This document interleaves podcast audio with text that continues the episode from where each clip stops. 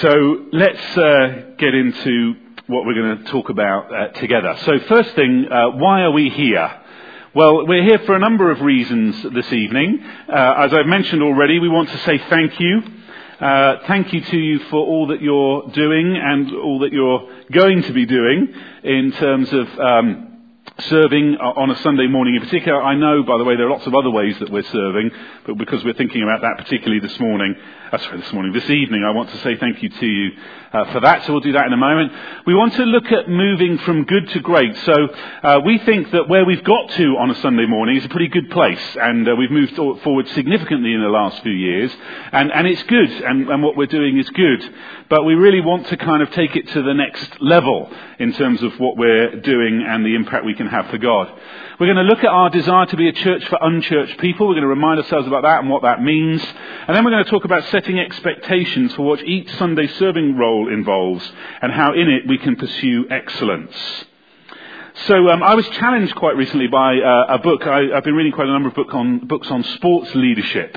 And I'm really intrigued by the link between sports leadership and church leadership, and it's for another day. But I think there are some quite significant links, actually, uh, between the two. But I was reading a book and uh, uh, by an American football coach, actually, called Bill Walsh.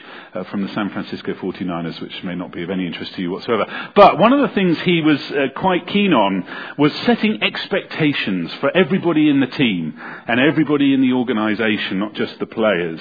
Uh, and uh, I was really challenged by that, that actually I'm not sure how well I've been doing that, how well we've been doing that actually as an organisation in terms of setting expectations. So I've just done some work quite recently with our staff team, and I did a whole thing for them where I made them uh, sit for a couple of hours, and I talked to them about what I think we should expect of staff uh, members here at EBC in terms of all sorts of different things from competence to attitudes to the way we approach our work to our godliness, our spirituality, and all of those kind of things, and kind of laid that on the line uh, with them. And so I, I want to do that um, across as many different parts of the church as I possibly can. And uh, I'm aware that uh, in being very clear about expectations, sometimes it might seem a bit over the top because we're going to get quite detailed about it. And I'm aware that that might feel a bit over the top. But actually, I think it's really important and I really hope that it helps because if I were in your shoes and I were volunteering, uh, at a local church. I would want to know, first of all, that what I'm doing is valuable and meaningful. Secondly, I would want to know what it is I'm supposed to be doing.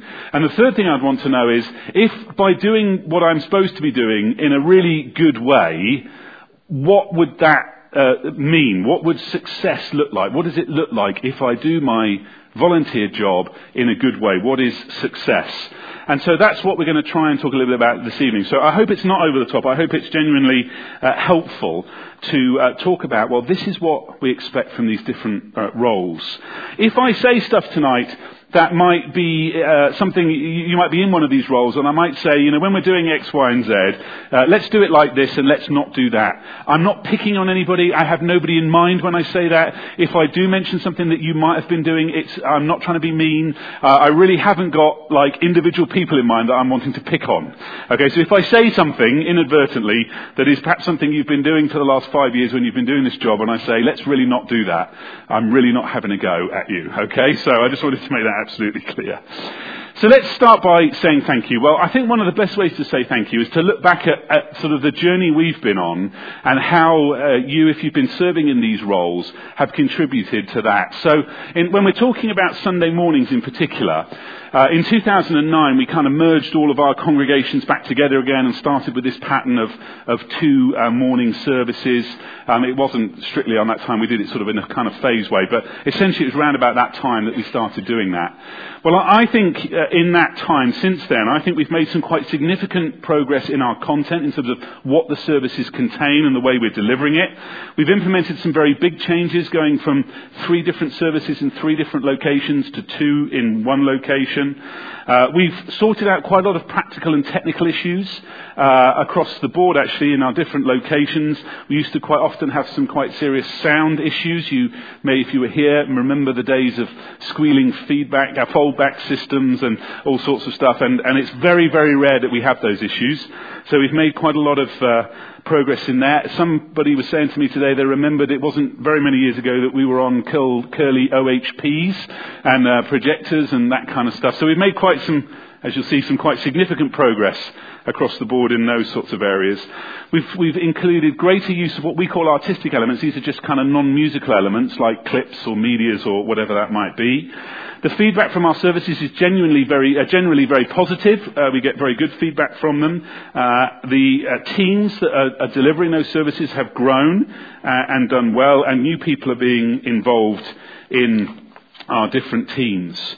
So the bottom line of all that is to say thank you, because without you and without volunteers like you, uh, these things couldn't happen. We couldn't uh, do these things. We couldn't deliver these things. We couldn't have made the progress that we've made. Go away. So um, thank you for uh, all that you're doing, and uh, I really want to emphasise that uh, you're, when you're serving in these ways, you're not doing it for me. Uh, you're not doing it for Eileen. Uh, you're, not really doing it for the staff team. You're, you're doing it for God. And uh, when we serve in whatever capacity, it, it means that we join together with a whole bunch of other people and we deliver something very significant that God can use to change and transform lives. So it's a very important thing that we're doing. So thank you, thank you, thank you, thank you uh, for all that you've been doing and all the ways that you've been serving on a Sunday morning. So then I want to, to talk a little bit about, well, what is it that we're trying to do? What is it that we think we're trying to do on a Sunday morning? Well, we've done some work on this uh, a year or two ago, actually, with our uh, team of people who are involved in preaching and leading services and leading our music. And we say, well, what is it that we're trying to do on a Sunday morning? Let's try and crystallize it down to a sentence. And so this, albeit a fairly long sentence, is a sentence that describes what it is we are trying to do when we're together on a Sunday morning. And that, it says this, people, and then very important thing in brackets, no matter where they are on their spiritual journey. So people, no matter where they are on a spiritual journey, be they unchurched, non-Christians, people who've been Christians a while, people who are very new Christians, people, no matter where they are on their spiritual journey, are engaged, they find the subject helpful, and they are inspired and challenged to change and grow. So if at the end of a Sunday, we have a sense that people have engaged with what's going on, uh, both Christian and non-Christian, People have found the subject helpful and comment on, oh, that was really helpful, that really spoke to me today, that was really useful for me today. If people are inspired and challenged to change and grow, so if at the end of a service we say, yeah, we inspired people, we said, this is what you could do to grow in your relationship with God or to start a relationship with God. If we can say that at the end of a service, then we can say, actually, that's a win for us. We've done what we think God is asking us to do. Uh, we do that sometimes. Uh, other times we review it and we look back and we say, actually, do you know what? People weren't very engaged uh, this morning for whatever reason. We obviously didn't do that well enough. So that's what we're trying to do when we're together, particularly with the adults uh, on a Sunday morning. That means that what we're doing needs to be relevant. So it needs to kind of scratch where people are itching. We need to give people the opportunity to encounter God. We want the gospel, we want God, the Bible, and what we're talking about to make people feel uncomfortable, not us. Does that make sense? So, so we don't want people, particularly visitors, I guess, to feel uncomfortable by anything other than what God is doing with them. So we don't want them to feel cold. Uh, we don't want them to uh, feel intimidated. We don't want them to feel that they don't know where their kids are supposed to go. We don't want them to feel that they don't know where they're supposed to sit or whether they're supposed to stand up at some point or not at another. We don't want any of that to make them feel uncomfortable. We're quite happy for God to make people feel uncomfortable and for God to challenge people, but um, we don't want uh, what we're doing and the way we've set things out to make people feel uncomfortable. We want seekers and unchurched people to be a top priority. Uh, it's still Sunday morning our kind of shop window very often for uh, unchurched people, and we still want them to be a top priority. And uh, we try to uh, bear that in mind. And again, it would be really easy for us to measure whether all this is working well because the numbers in attendance will be growing. So we'll be able to uh, assess whether that's uh, working or not. So the key words there are that people, no matter where they are on their spiritual journey, so Christian or not, are engaged, inspired, challenged. Those are the kind of key words that uh, jump out when we're trying to know if we're succeeding on a Sunday morning or not, if God is doing what we want Him uh, to be doing. And none of that can happen unless we get the practical stuff right. So uh, it doesn't matter how great the talk is if nobody can hear it because the sound system's not working properly.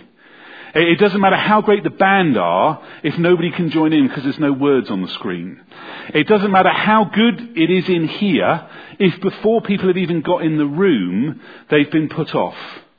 So if somebody has a bad experience because they arrive and they don't know where they're supposed to go or what they're supposed to do, uh, and they don't know what their kids are supposed to do, and, and they, they feel uh, unwelcomed from the very first moment they arrive, then it doesn't matter what we do in here, it will be too late.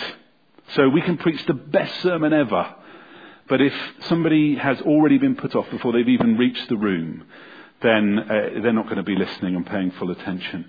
So it, none of this is, is uh, able to happen unless all the practical stuff, all the stuff we're doing, all the stuff you're doing, from the welcome to the refreshments to the media to the sound to the chairs, if that's not right, then it doesn't matter how good or not, whatever anything else is that's going on. So it's so, so important. I can't emphasize that enough, how important it is what we're doing. So that's what we're trying to do on a, on a Sunday morning. Uh, and we do that well, I think. It's good. Uh, what we do on a Sunday, and it's certainly moved forward very significantly, I think, in the last few years. But what we're really keen to do is to stretch ourselves, and well, how do we go from something that is good to something that is great, excellent? And, uh, and we believe that excellence is honouring to God. So how do we move from good to great? Well, the environment, the car park, the welcome, the refreshments, the publicity, the building needs to go from good to great. So our environment needs to be great uh, to encourage people and welcome people as they come in, to make them feel good about being in the building. Our technical production needs to be great, so the way we deliver all of our technical things. Our music needs to be great. Our transitions need to be great. This is something we're working on quite a lot. The way we move from one element of a service to another. These are little things, I realise, but actually they make a big difference if there's a good transition, if when the countdown finishes, the person starting the notices is actually ready to go as soon as it finishes. Because you know, there's nothing more uncomfortable, is there, when you're sitting in a congregation, you realize something is supposed to be happening and nobody's actually there and you think, what am I supposed to be doing? So that's all got to, to, to be great. Our talks, our sermons need to be great. So we're doing quite a lot of work with our preachers uh, to train them, to, to lift the, the quality of what we're doing. And I want to emphasize, none of it's bad but we want to go from good to great. And the creative elements we use in the services, those extra artistic elements, the dramas, the medias and so on, need to go from good to great as well. So I want to challenge us across the board to move up to a, a new level. And I also want to challenge us to recapture our passion for unchurched people. Uh, so in church life, you know, our passion for unchurched people easily kind of leaks away. Uh, because uh, the people who are actually around and making the decisions are normally churched people, right? So the people on our leadership team are, rightly so, people from the church. People on our staff team are people from the church. The people who are leading ministries are people from the church. And unless we deliberately keep on remembering to focus on those people who aren't yet a part of our church, because they're out there, they need to encounter God, they haven't done so yet, then that so easily kind of leaks away and we continue and we end up building church for ourselves rather than for unchurched people. And, and I'm pretty sure, and I think we're pretty sure as a church, that unchurched people are a priority for God and therefore must be a priority for us. In fact, we have a value statement that says exactly that. Lost people are a priority to God and therefore ought to be a priority, top priority to us. So again, I'm keen across the board, uh, not just on Sunday mornings, but across the board actually, that we continue to focus on unchurched people. And Sunday mornings are still a great shop window for unchurched people to arrive uh, with us, or for us to invite, even better, to invite unchurched people to come to. And uh, they do, and we, we, we have them. Uh, uh we, we really do. And there are some things that will make it a better environment for an unchurched person to come to. This has really struck home to me recently. As you know, I've had this study leave, and so I've visited some other churches. And uh, it reminded me how desperately uncomfortable it is to go and visit another church. And I'm a Christian, and I was going to some great churches. I went to Hillsong in London, and you know these kind of churches. But I went on my own, and I had no idea what I was supposed to be doing or where I was supposed to be going. And those churches were great. They had signs everywhere. They had coffee going on everywhere, and it was still a desperately uncomfortable experience just because I don't know what I'm supposed to be doing, where I'm supposed to be going. I end up going and sitting down in the, in the worship, you know, where the worship is going to be, but I'm 10 minutes before the service starts and I don't know where to sit. And when I do sit down, I'm on my own and, and I don't know whether people are, I'm supposed to talk to people. You know, it, it's all a really difficult experience and it was a great reminder to me that, and, and I'm a Christian. Uh, and so I'll kind of go with the flow a bit on that. Well, you imagine an unchurched person. It's going to be doubly difficult for them. So there are some things we need to really think about on a Sunday morning to make it as easy as possible for an unchurched person. And remember, to, to, for us not to make them feel uncomfortable, for God to make them feel uncomfortable. So we need to make it easy for them to park. We need to have a great and, I put in brackets, and appropriate welcome. Uh, so an unchurched person probably doesn't want a big kiss on the lips when they first walk into the church, okay? They probably don't even want a hug, actually. So we need to have a great and appropriate welcome. We need to make it easy for them to find their way around the building. If they've got children, we need to make it really easy for them to know where they're supposed to leave their children. And when they do leave their children, we need to make sure they, they uh, get very quickly that they're leaving their children in a very safe, fun, fantastic environment for them to leave their children in. We need the whole building, the whole environment to say, we're expecting you. You know, we're expecting visitors here, and you're very welcome. Uh, we, I said we need to leave, make them feel good about leaving their kids. We need to have easy access seats available for them. So the poor unchurched person who's quite keen to be really quite anonymous doesn't end up having to come down and sit in the front row because all the Christians who are in the church and in the church every week have taken up every other seat in the building. Okay, so we need to do that for them. And we need to have publicity that's informative and easy for them to understand. So no jargon, no words, no assumptions made that people know uh, everything. So this desire to reach unchurched people impacts every uh, area of church life. Uh, particularly on a Sunday morning. We want them to feel welcomed and engaged in the service, and you may have noticed us start to try and do that more.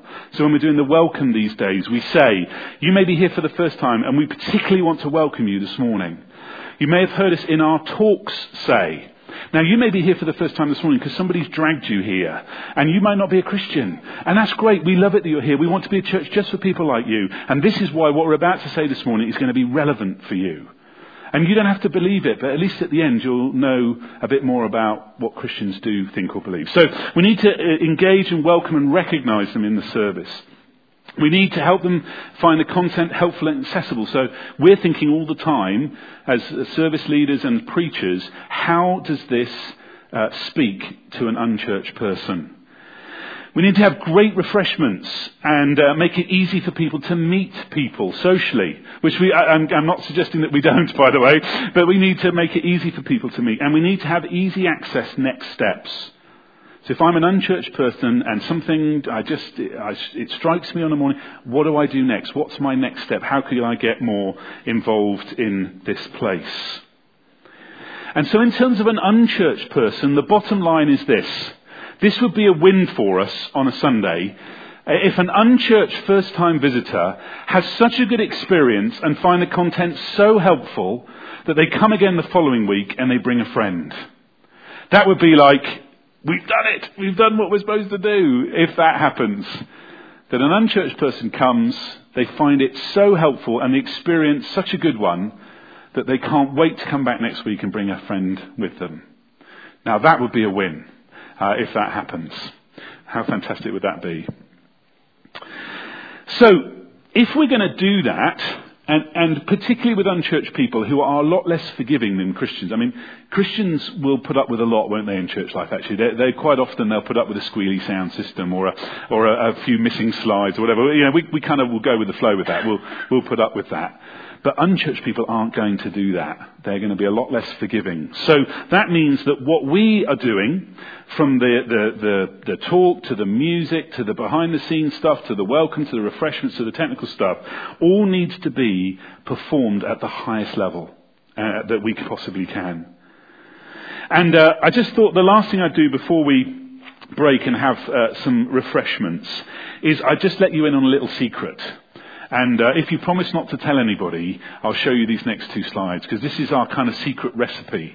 Okay, so when we're putting a service together, We have a template that we use to put a service together. And uh, we've taken, deliberately stolen this from another church, so we're not claiming any kind of, you know, copyright over this or, or anything.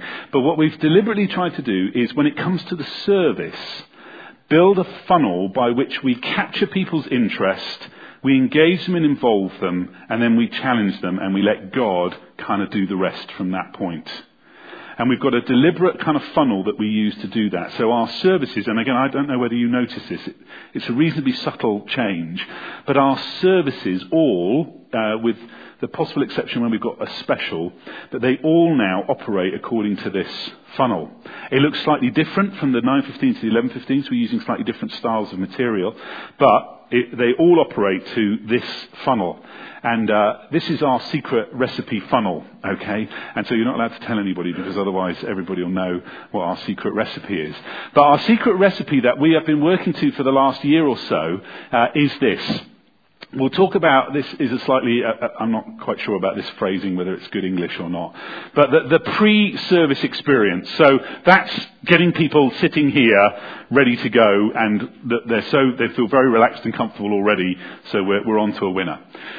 Then we do a welcome, and at this point, what we're trying to do at this point in our secret recipe is we're just trying to engage people. So we're trying to engage as many people as possible in what is about to happen, be they Christian or non-Christian, first-time visitor or person who's been here for years and years and years. We're trying to engage people. So oftentimes, not always, but oftentimes we'll use some kind of opener to do that, to set the scene for what we're going to be doing that doesn't require anything of anybody other than to sit and watch. And what we're trying to do with that is create a common emotion. So it doesn't matter whether you're Christian or non-Christian, we're all on a level playing field before we start because we've all shared a common emotion. So it could be something humorous, so we're all laughing. So again, immediately your unchurched person feels better about being here because they're not excluded, because they're sharing the same experience as everybody else's and having the same emotional reactions as everybody else's. It might be a song, it might be a video, it, you know, all sorts of different things. It might be a drama, something that just sets the scene that is relevant to what we're talking about. I mean, we could just, you know, show, show a clip from Michael McIntyre or something if we wanted to create humour, but it's got to be something that's relevant to what we're doing. But that, that's really all it's there for, to engage people. Then we're going to start trying to involve people.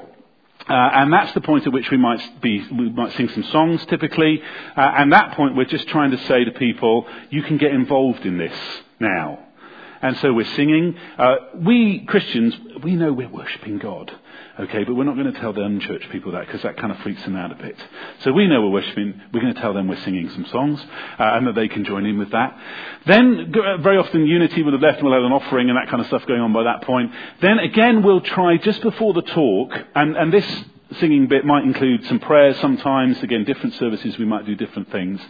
But then, before we start the talk, again, we're just trying to re-engage everybody with the topic of the day. So sometimes, not all the time, but sometimes we'll use a special in there, which again could be a song or a video or a drama or a clip or whatever it might be to try and connect us back into the subject that we're talking about. Then we'll have the talk.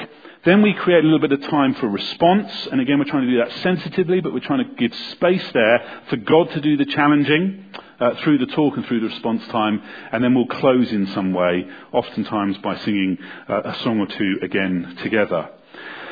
So that's our secret recipe. And again, what we're trying to do is bring people down this funnel of engagement and involvement to the point where God smacks him in the face. Okay, God does his stuff as we talk about him, as we share him in the sermon, as we respond to what he's been saying. And that's the point we're happy for God to make people feel as uncomfortable as he absolutely wants to make them feel. But that's God's job, uh, not ours. So that's what we're trying to do. We even have a sub-funnel of the funnel for our talks. This is our secret, so you're getting it all tonight. This is our secret preaching recipe and uh, our secret preaching recipe. So instead of the quite standard, and we were all taught when we went to Baptist Training College, method of sermon, which was introduction, three points, conclusion, we have a different funnel. We're not sure that's terribly helpful, actually.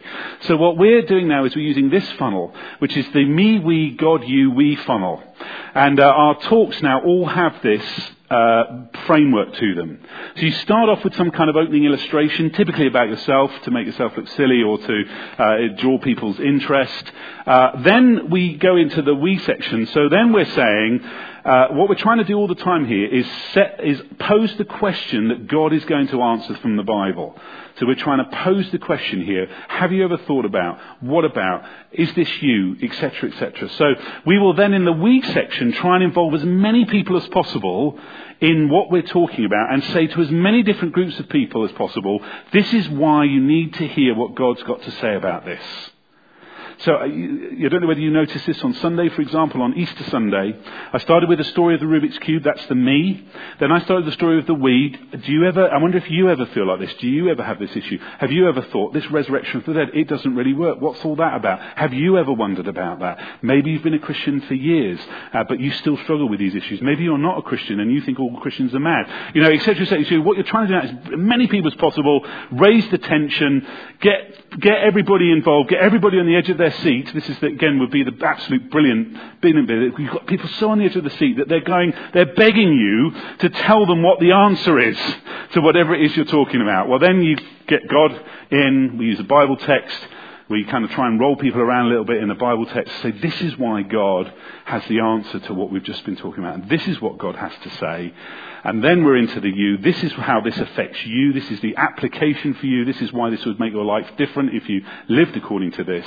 And then the we is the sort of imagine. It's the vision bit. Imagine if God did this in your life or whatever it might be, how that might be different. So again, we're all the time trying to engage and funnel as many people as possible. So now you know the secret to how our preachers prepare their sermons and uh, what it is they're trying to do. So on Sunday, I'm preaching on Sunday, so that's okay. You can watch and uh, see how I do on the me, we, God, you, we funnel. And you can, you're very welcome to critique me afterwards on uh, how we do on the me, we, God, you, we funnel. But what is interesting is almost instantly we moved. We moved to this pattern about 18 months ago with our preachers almost instantly we move to it. The number of comments we get from people saying, this was so helpful, this really spoke to me, I was really challenged by, the number of comments we get on that has increased dramatically from the moment we went to this model. And we've noticed it, haven't we, for those of us who are preaching. So uh, I think it's proving to be uh, helpful, uh, and I hope it is. So that is what it is that we're trying to do on a Sunday. And I hope by now what you're seeing is how what you do is so important for delivering this. It's really, really important. And if God is going to change lives, transform people, uh, bring unchurched people to faith, it all starts with how we do all those things that happen before even a service takes place. It's so, so crucial and so, so important. So let's, uh, let's spend the rest of our time just talking about some expectations and uh, what we're kind of, if, I don't know whether that's, does that sound a terrible thing, what we're expecting of you in the roles. I know that can sound a little bit harsh, but I hope you understand the sensitivity or the sentiment with which it comes when I talk about that. Um, but let's talk about some uh, expectations. And I gave you all a, a little thing with all uh, the slides on in quite a small way. But in terms of what we're about to go through now, I've got a bigger copy of these slides for you over on the, the chair over there because uh, they, I think, are, are helpful instructions stroke expectations for uh, each of the different teams and it might be helpful for you to have a bigger version so you can refer to it. I also want to let you know that from this evening, we, we, are already in the process, and some of you have been helping us with these, of producing guidance notes like this for all the different teams of people the welcome, the refreshments, the chair, the, the awayers, the uh, technical people. We're producing little leaflets like this, which have a, a, a lot more detailed instruction about the different things. I mean, it really is an awful lot of detail, and uh, we don't want you to be nervous about that or think, oh my goodness, look at all that. Am I supposed to? It, it really is trying to cover every eventuality.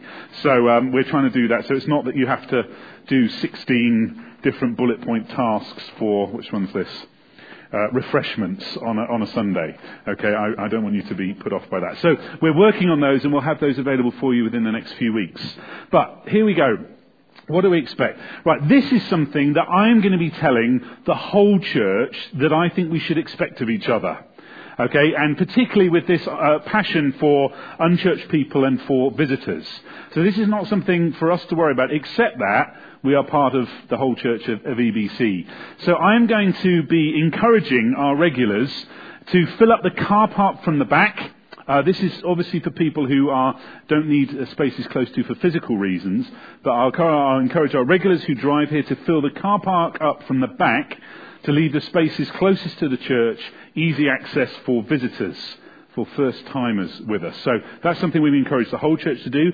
In the same way, I'm going to encourage our regulars to fill up the seats in the hall, this place, from the far side first and from the front first, as near to the front as people, I know people get nosebleeds when they start coming in the front row, as near to the front as people can physically get before they start shaking, okay, uh, such that, and to fill up from the middle of the rows, this is a little bit of a bugbear of mine, uh, just at the minute, and it doesn't matter where you are, this always do it, and I was at a, this conference a couple of weeks ago, and the whole room was empty, and I was the first, one of the first people to arrive, and I sat on the end of a row.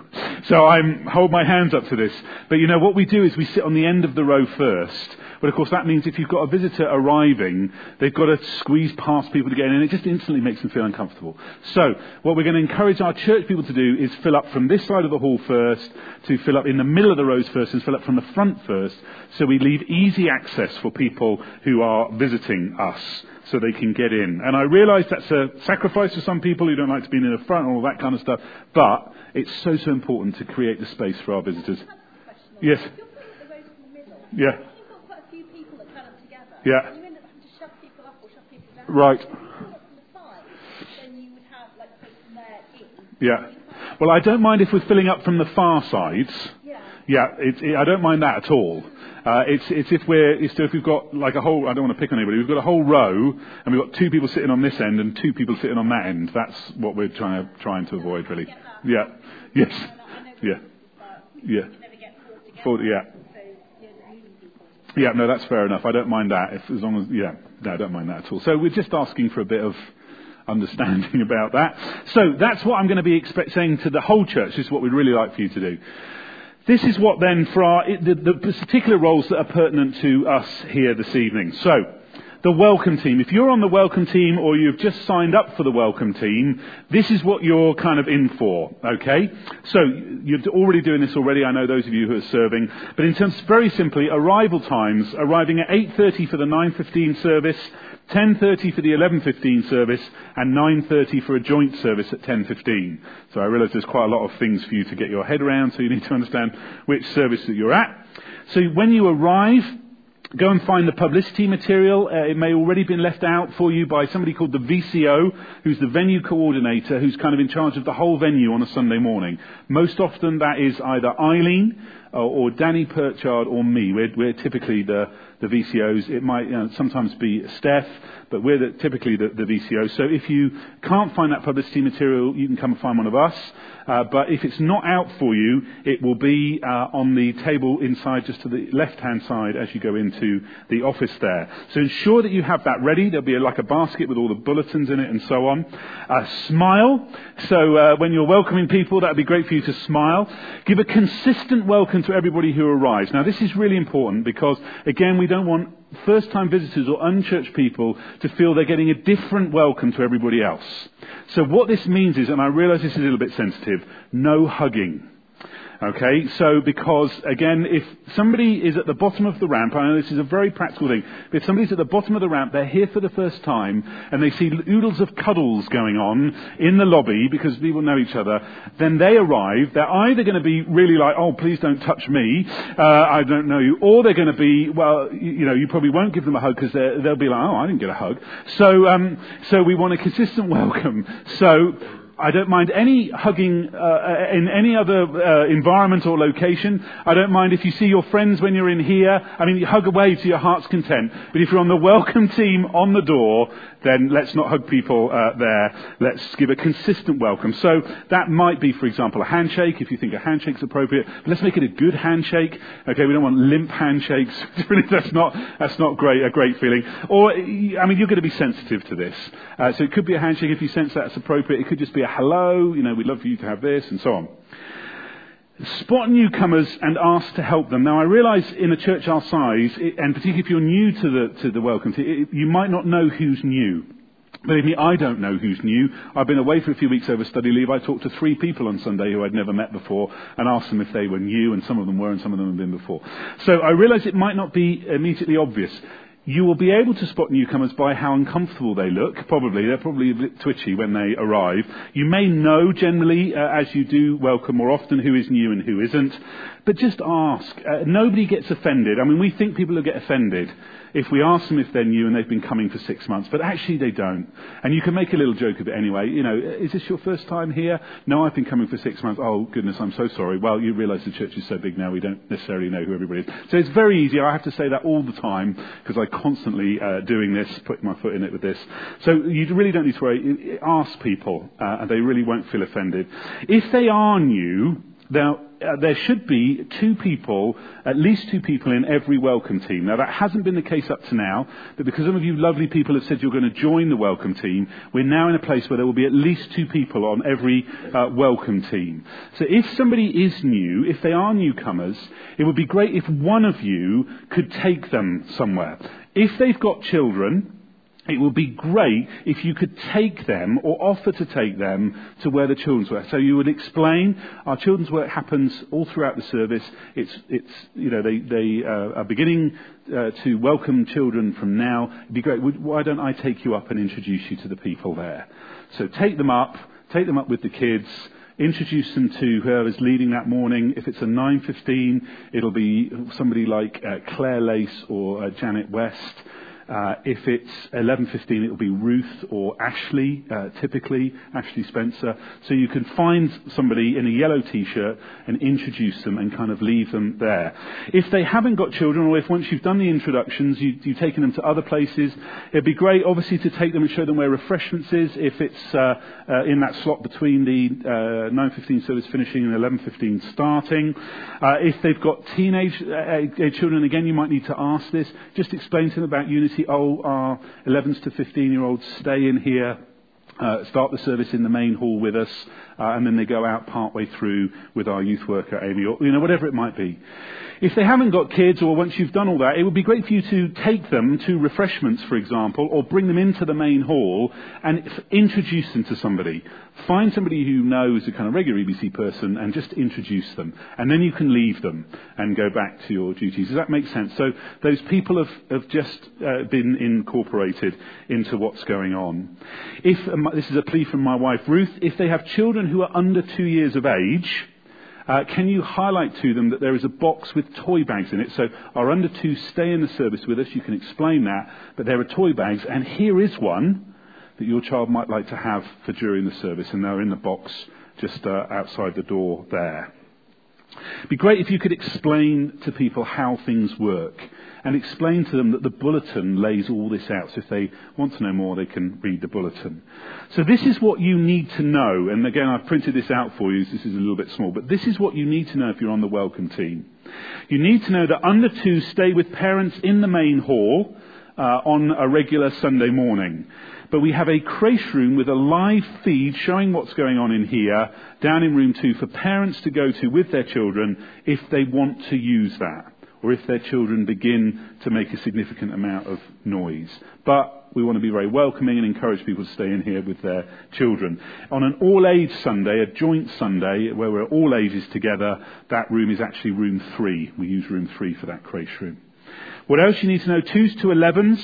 That's uh, people up to the end of school year six. I don't know whether you understand all these school years, I don't really, but it's up to the end of school year six. Uh, they are upstairs in rooms four, five, and six for remix. Uh, but for the last Sunday of the month when we're all together, they stay in the hall with us. Those who are, year, uh, who are 11 to 15, school years 7 to 11, start the service in the main hall and then go out partway to a special group called Unity for them. The time that they need to leave will be announced from the front during the service. That's for our 11.15 service only. We don't have Unity at a 9.15 service. And on the last month, the uh, last week of the month, we all stay in together. Other stuff you need to know, there is a bulletin to go out uh, you know, the trifold bulletin, one per family or couple. It includes a fill out sheet for newcomers that they can fill out if they want to, uh, and that they can leave uh, either with somebody who they've seen at the front or on the table in the lobby for people to get in touch with them. So again, for a newcomer, if you're handing that across, it'd be brilliant if you could say, oh, this is a bulletin, just tells you a little bit about us, and if you enjoy it this morning and you want to know a bit more about the church, there's a fill out card on the back you can fill in and leave on the table in the lobby. The bulletin contains all those explanations about what children and young people do. And then on the last Sunday of the month, there should also be the EBC monthly newsletter for the next month. And then in February, April, January, August, October, and December, there should also be on the last Sunday of the month the Insight magazine. It doesn't always happen, and that, I want to say that is not Matt Bug's fault who produces Insight. That is our fault because we don't always get the publicity and material to him on time. And quite often we don't give it out on the last Sunday of December. Actually, we wait till the first Sunday of January. But again, you'll see it. When you pick up all the leaflets and information, you'll see it's there ready to go out. And they are given out on the same basis as the bulletins are. So that is the publicity that you'll have uh, available to you. So that is the welcome team. And that's what we'd like to ask and, and, say we would expect that people on our welcome team would be doing that kind of thing. Our dream scenario for the future is that that welcome team would have three or four people on it so that we can have somebody inside the hall here. Uh, again, that you could hand people off to if you've been on the door and they could help people find a seat and so on and so forth. But at the moment we don't have enough volunteers for that. Uh, hopefully one day in the future we will and we can add that to the team. Does that make sense? Our refreshments team, for those of you who are in refreshments, well, we serve our refreshments, if you don't know by now, in rooms 1 and 2, just down the corridor. For the 9.15 service, we'd like for you to be here at 8.15 to set up urns, mugs, glasses, coffee, tea, food, etc. And as I said, there are these very detailed notes that will explain all of that in a lot more detail. Uh, during the last song of the service, uh, you need to go out to be ready to receive people who are going to come and get their teas and coffees. How do we know if it's the last song of the service, you may well ask? Well, there are service orders, and they're typically left on the top of the uh, table in the lobby, and you can check out which is the last song. I know many of you do this already, so you'll know when the last song. Uh, but it, it, it pretty much, if there's if there's a song after the sermon, okay, it, it, it's pretty much getting towards the last song. We might do two sometimes. Uh, but uh, we're getting towards the last song. Uh, then you go out during the last song, serve refreshments. Again, just really encourage you for cheery and smiley attitudes. Hello, great to see you. Would you like a coffee? You know, all of that kind of stuff just goes a hugely long way.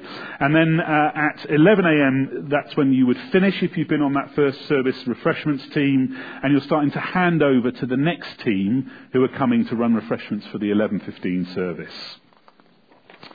Then, if you're coming to do refreshments at 11.15, if you could be here at 10.45 to overlap just a little bit with that first team, that would be great. Start helping them with the clear up and the replenishing, ready for the next service. Same thing again at the end of the 11.15 service, go out in the last song to be ready. Serve refreshments with a cheery and smiley attitude, uh, and then you're clearing up afterwards putting things away, uh, and that is uh, the refreshments team. For the 10.15 service, slightly different because breakfast is all going on before then. So uh, uh, uh the 10.15 service, no point arriving before 9.45 because breakfast is still underway. But if you could be here then at 9.45, helping with the clear up of the breakfast, getting things ready for the 10.15 service, same thing again, going out in the last song, serving refreshments, cheery and smiley, and clearing up afterwards and putting stuff away. So if you're on the refreshments team, that's what we're uh, looking for from people on that team. If you're on the sound team, the technical uh, team, particularly to do with sound, I realise that I'm, you know, you, are not all on all on all of these teams, so some of this isn't necessarily relevant. But actually, I think it's quite helpful that we understand what everybody's doing, and so that's why we're going through it in this way. Sound people arriving at 8:15 for a 9:15 service 10.30 for the 11.15 and 9.15 for the 10.15. Okay? So an hour before, I think is what we're saying. Uh, helping, uh, as soon as you arrive, helping the band set up the microphone stand, cables, DI boxes and so on. Uh, working with them on that. Putting the rechargeable batteries from the radio mics onto charge at the back in the battery recharger.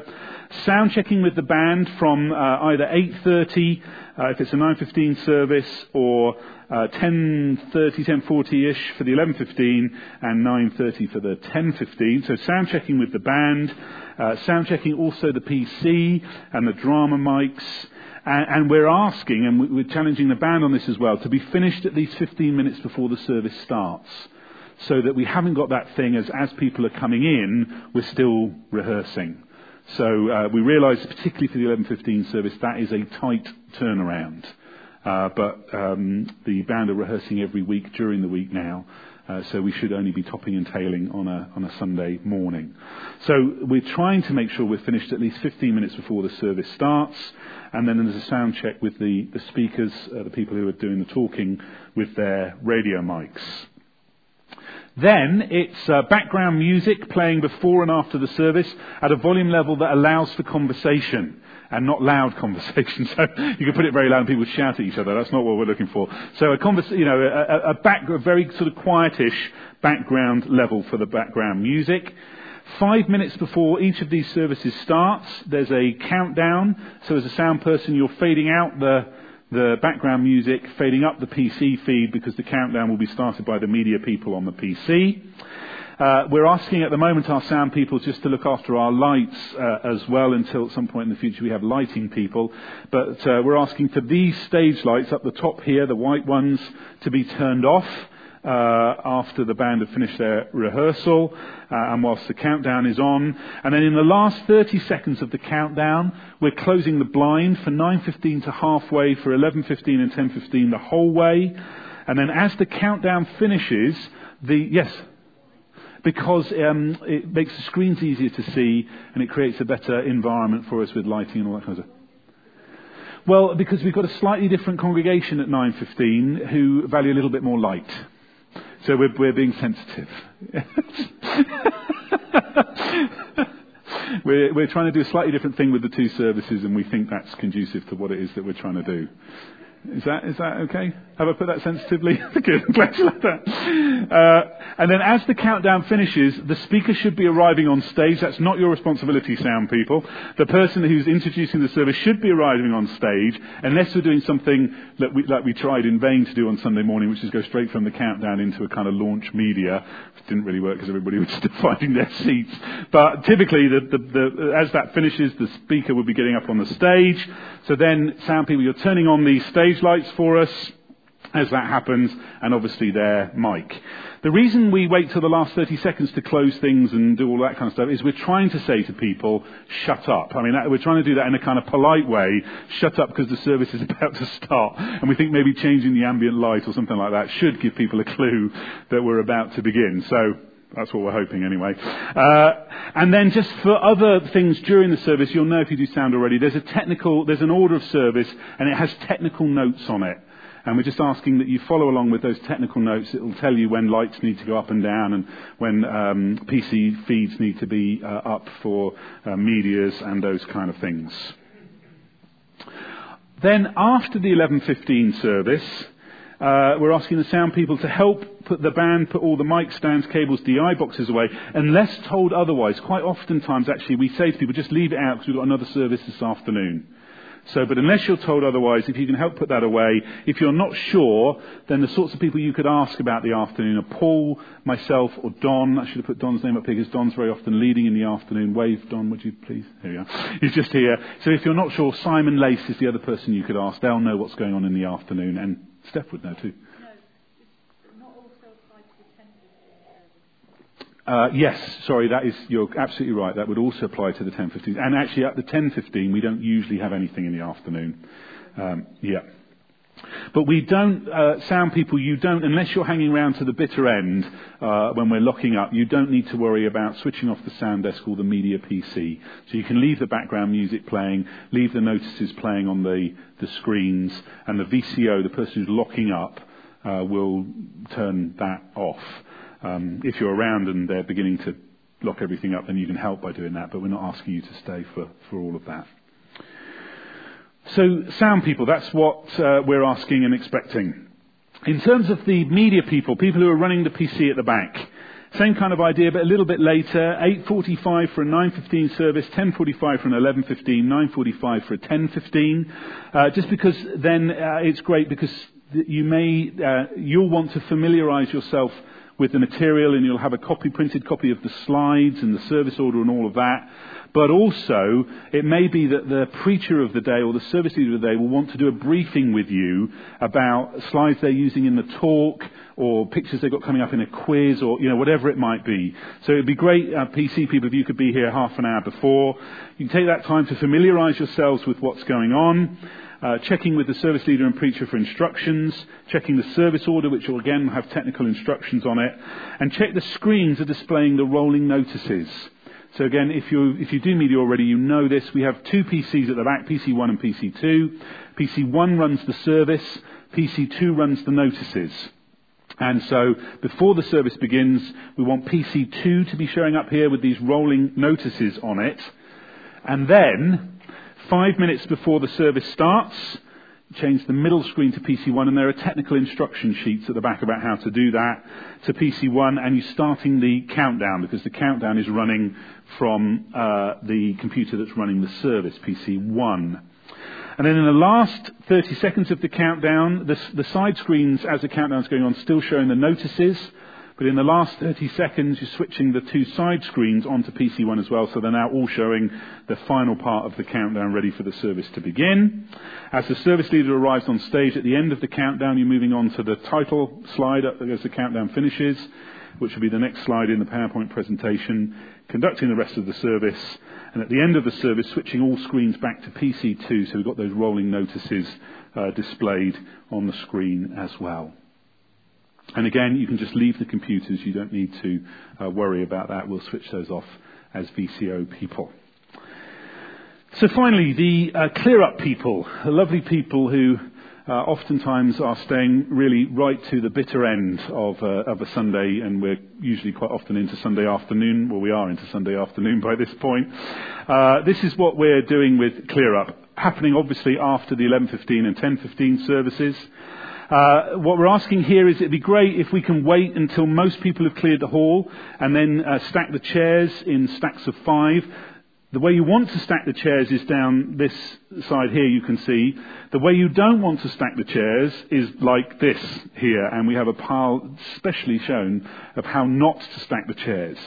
So if you're unsure about that, uh, Steve would be happy to give you a demonstration, or Neil of uh, good, or Michael of good stair stacking, st- can't even say it, chair stacking etiquette. Okay, uh, but it would be great if, if uh, we're not rushing instantly the service finishes to start stacking the chairs, because then people might feel that they're, they're not very welcome.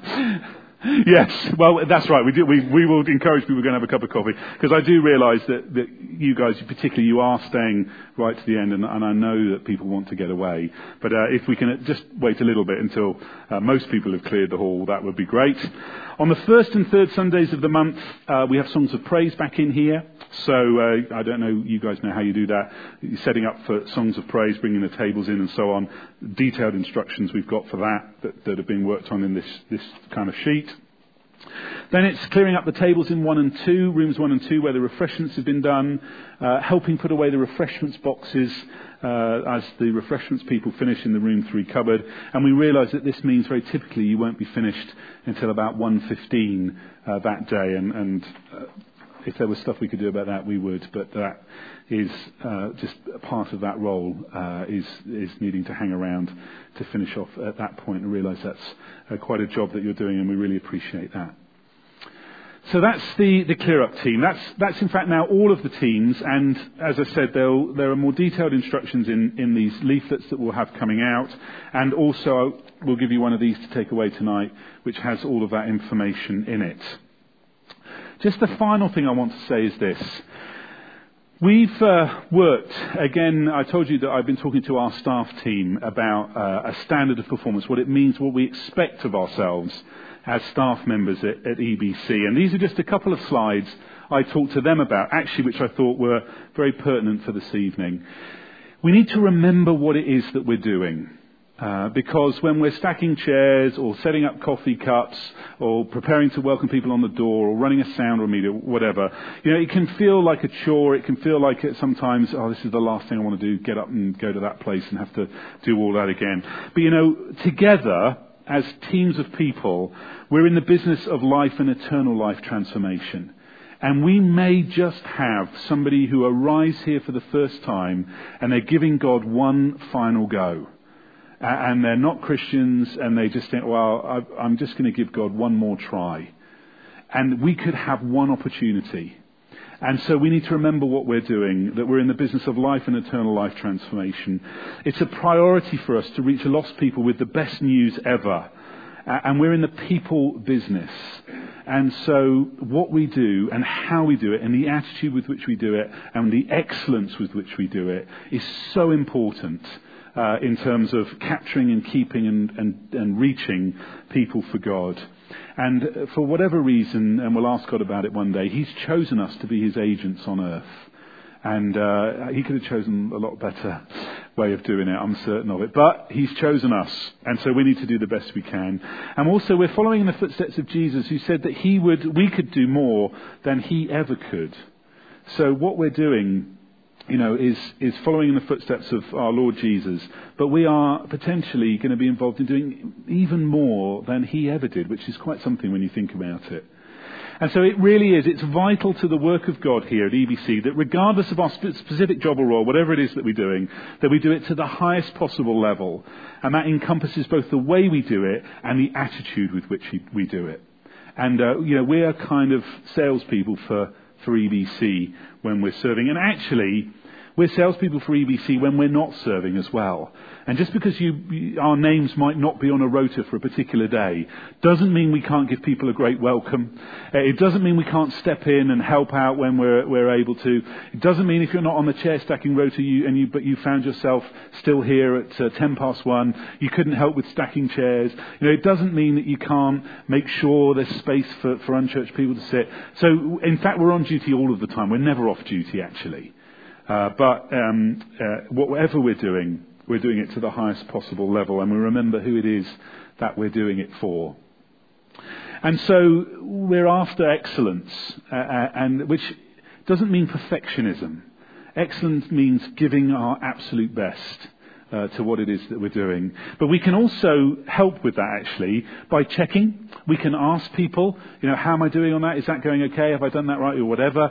And we can also do it by looking for continual improvement. So we're very keen that, that if you've got ideas and thoughts about how this could be done better or how this might work better, that, that we seek to do that. And, and if you're uh, doing a role that requires some expertise, that actually there's no reason why you can't grow in that. You can't um, look and, and, and, talk to Paul or somebody about the sound or the media or whatever and learn and, and, uh, and get better at, at what it is that we're doing.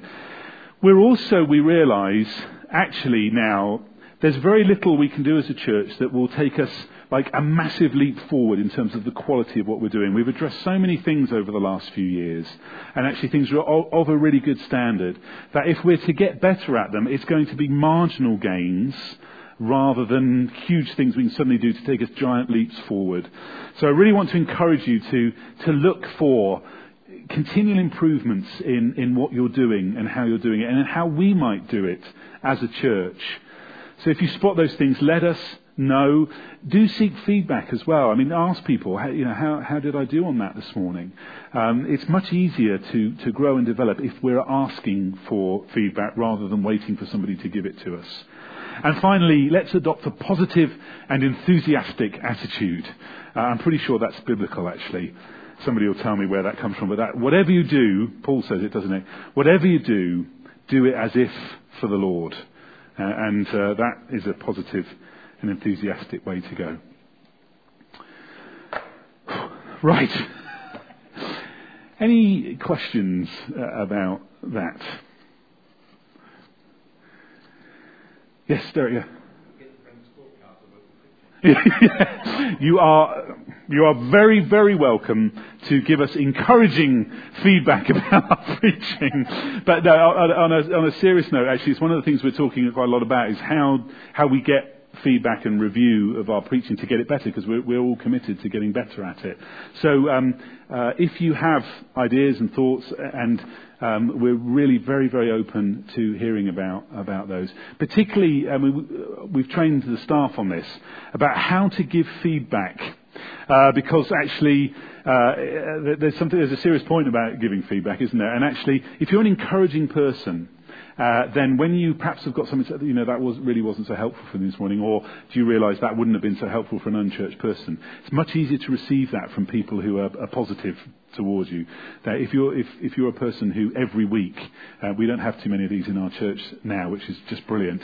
We used to uh, you, we used to have one or two, and those who preach will know who I'm, I'm talking about. They're no longer with us. Uh, uh, who used to every week they would give you a critique of your sermon within five minutes of finishing it and uh, tell you what wasn't good about it or what you could have said differently. Well, that's not so easy to take after a while. And in fact, you just tend to ignore those people, really. But if you're generally a positive and then you've got, seriously got something, then please come and tell us because we're really up for that, aren't we? But probably not five minutes after we've finished. yeah, other stuff. yeah.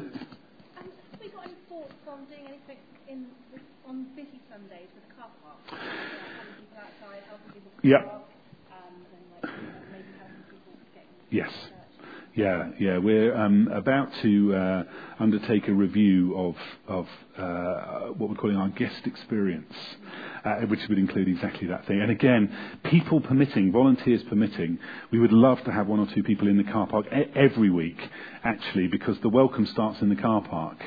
Uh, and, uh, you know, uh, it would be great to have people out there uh, just, oh, well, yep, there's a space here. I mean, you know, oftentimes it's very obvious where there's a space, but even if you've got somebody just says, oh, it's great to see you, yes, there's a well space here, oh, you know, lovely to have you, that, that would be great. So it, it's just volunteer dependent, really. I think I mentioned to you the other day about maybe as well, like if it's raining, having people. Yes, see, we would love to do all that. How cool would that be? If you've got people with umbrellas on rainy days coming out and meeting people in their cars and bringing them, how good an experience would that be? So, yeah, yes, is the, the answer to that is yes. Uh, yeah, I mean, just bring bring them on. And uh, I've been to a, I've been to a church once where they, they met you with with um, sweets in the car park. I mean, how cool was that? Great, so good to see you here. Have one of these. And you're like, oh, that was great. so uh, all is possible. Sorry. Yeah, that's fine. I went a lot. Yeah. okay. Yes.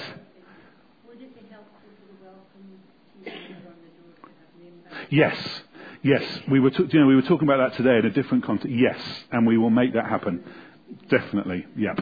Yep, yep. We did think about making you all wear bright red t-shirts, but we weren't sure how well that would go down, so we'll go with name badges initially. but no, it would be really helpful to have a name badge, yes. Yep. Um, sorry. Yeah. Sorry, I keep thinking of things. Um, with the insights, you said about Yeah. only give them out at like when the new ones come out. Yeah. Um, could we not just give them out? Because if people have got them, they probably won't take them again. But we don't necessarily know if people don't come every single week, Yeah. they could. Yeah. So, do we have enough to be able to? Well, uh, we we certainly, I think, we could certainly offer them for the first two or three weeks they've come out. I think that would be really helpful, and then we can point people in the direction of them because they sit on the table in the in the lobby. So I certainly think uh, that's something we could do for the first two or three weeks that they come out. And as you say, people will say, "Oh no, I'm, I've got one, thank you," uh, on the web. Yes, and it is on the website that people can download. But yeah, yeah, yeah. Well, again, if you again, if you yes, if you spot somebody new and you welcome a newcomer, please, please, please, you know, tell them there's that red, you know, the red what we're doing this year book thing that that's there as well. Absolutely take advantage of that and give them any and every leaflet you can. yes, but don't weigh them down. Yeah, yeah. Brilliant. How is like a How is yeah. Look, we won't sing because we're running a little bit over uh, time. The, all I wanted to say in conclusion was, again, thank you so much for all you're doing. If you're new, uh, I really hope we haven't put you off uh, tonight. In fact, I hope the opposite. We've kind of inspired you with the significance of what it is that you're uh, doing. We're, we're really grateful that you've kind of uh, joined the team, and uh, when new rotas come out, I think you'll be you'll be rotated on them if you haven't been uh, already. And so we really appreciate that. If you've been doing it for ages, and I know many of you have, thank you so much for all that you, you you're doing and all the hard work you put in. Please know that it is hugely appreciated by us, uh, but I know also by God. And, you know, these things just could not happen. People's lives could not be touched and impacted if they didn't have chairs to sit on, sound systems to listen to, bulletins on the way in, a cup of coffee to relax them. It, it just could not happen. Uh, and we're so, so grateful to you for all that you're doing.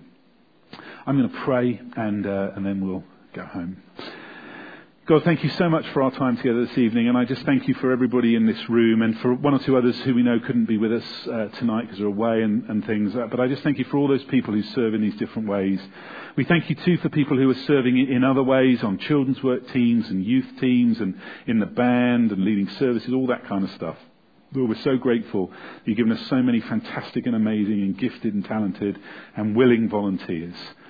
Uh, Lord, we just long for unchurched people to get uh, a fantastic experience and to encounter you when they come. For people who've been coming for a while to just uh, look, really look forward to being here on a Sunday uh, for all that, that will happen. Lord, we, we uh, desire to move from good to great to excellent, not because uh, it's something we want, but it, it's something that we believe brings glory to you and brings others into your kingdom. So use us, we pray, Lord God, inspire us and excite us uh, by what you're going to do and do already do through us. And uh, Lord God, we just pray for this coming Sunday, and all of us are going to be involved then, just for another great experience and a great encounter with you. We ask it in Jesus' name. Amen.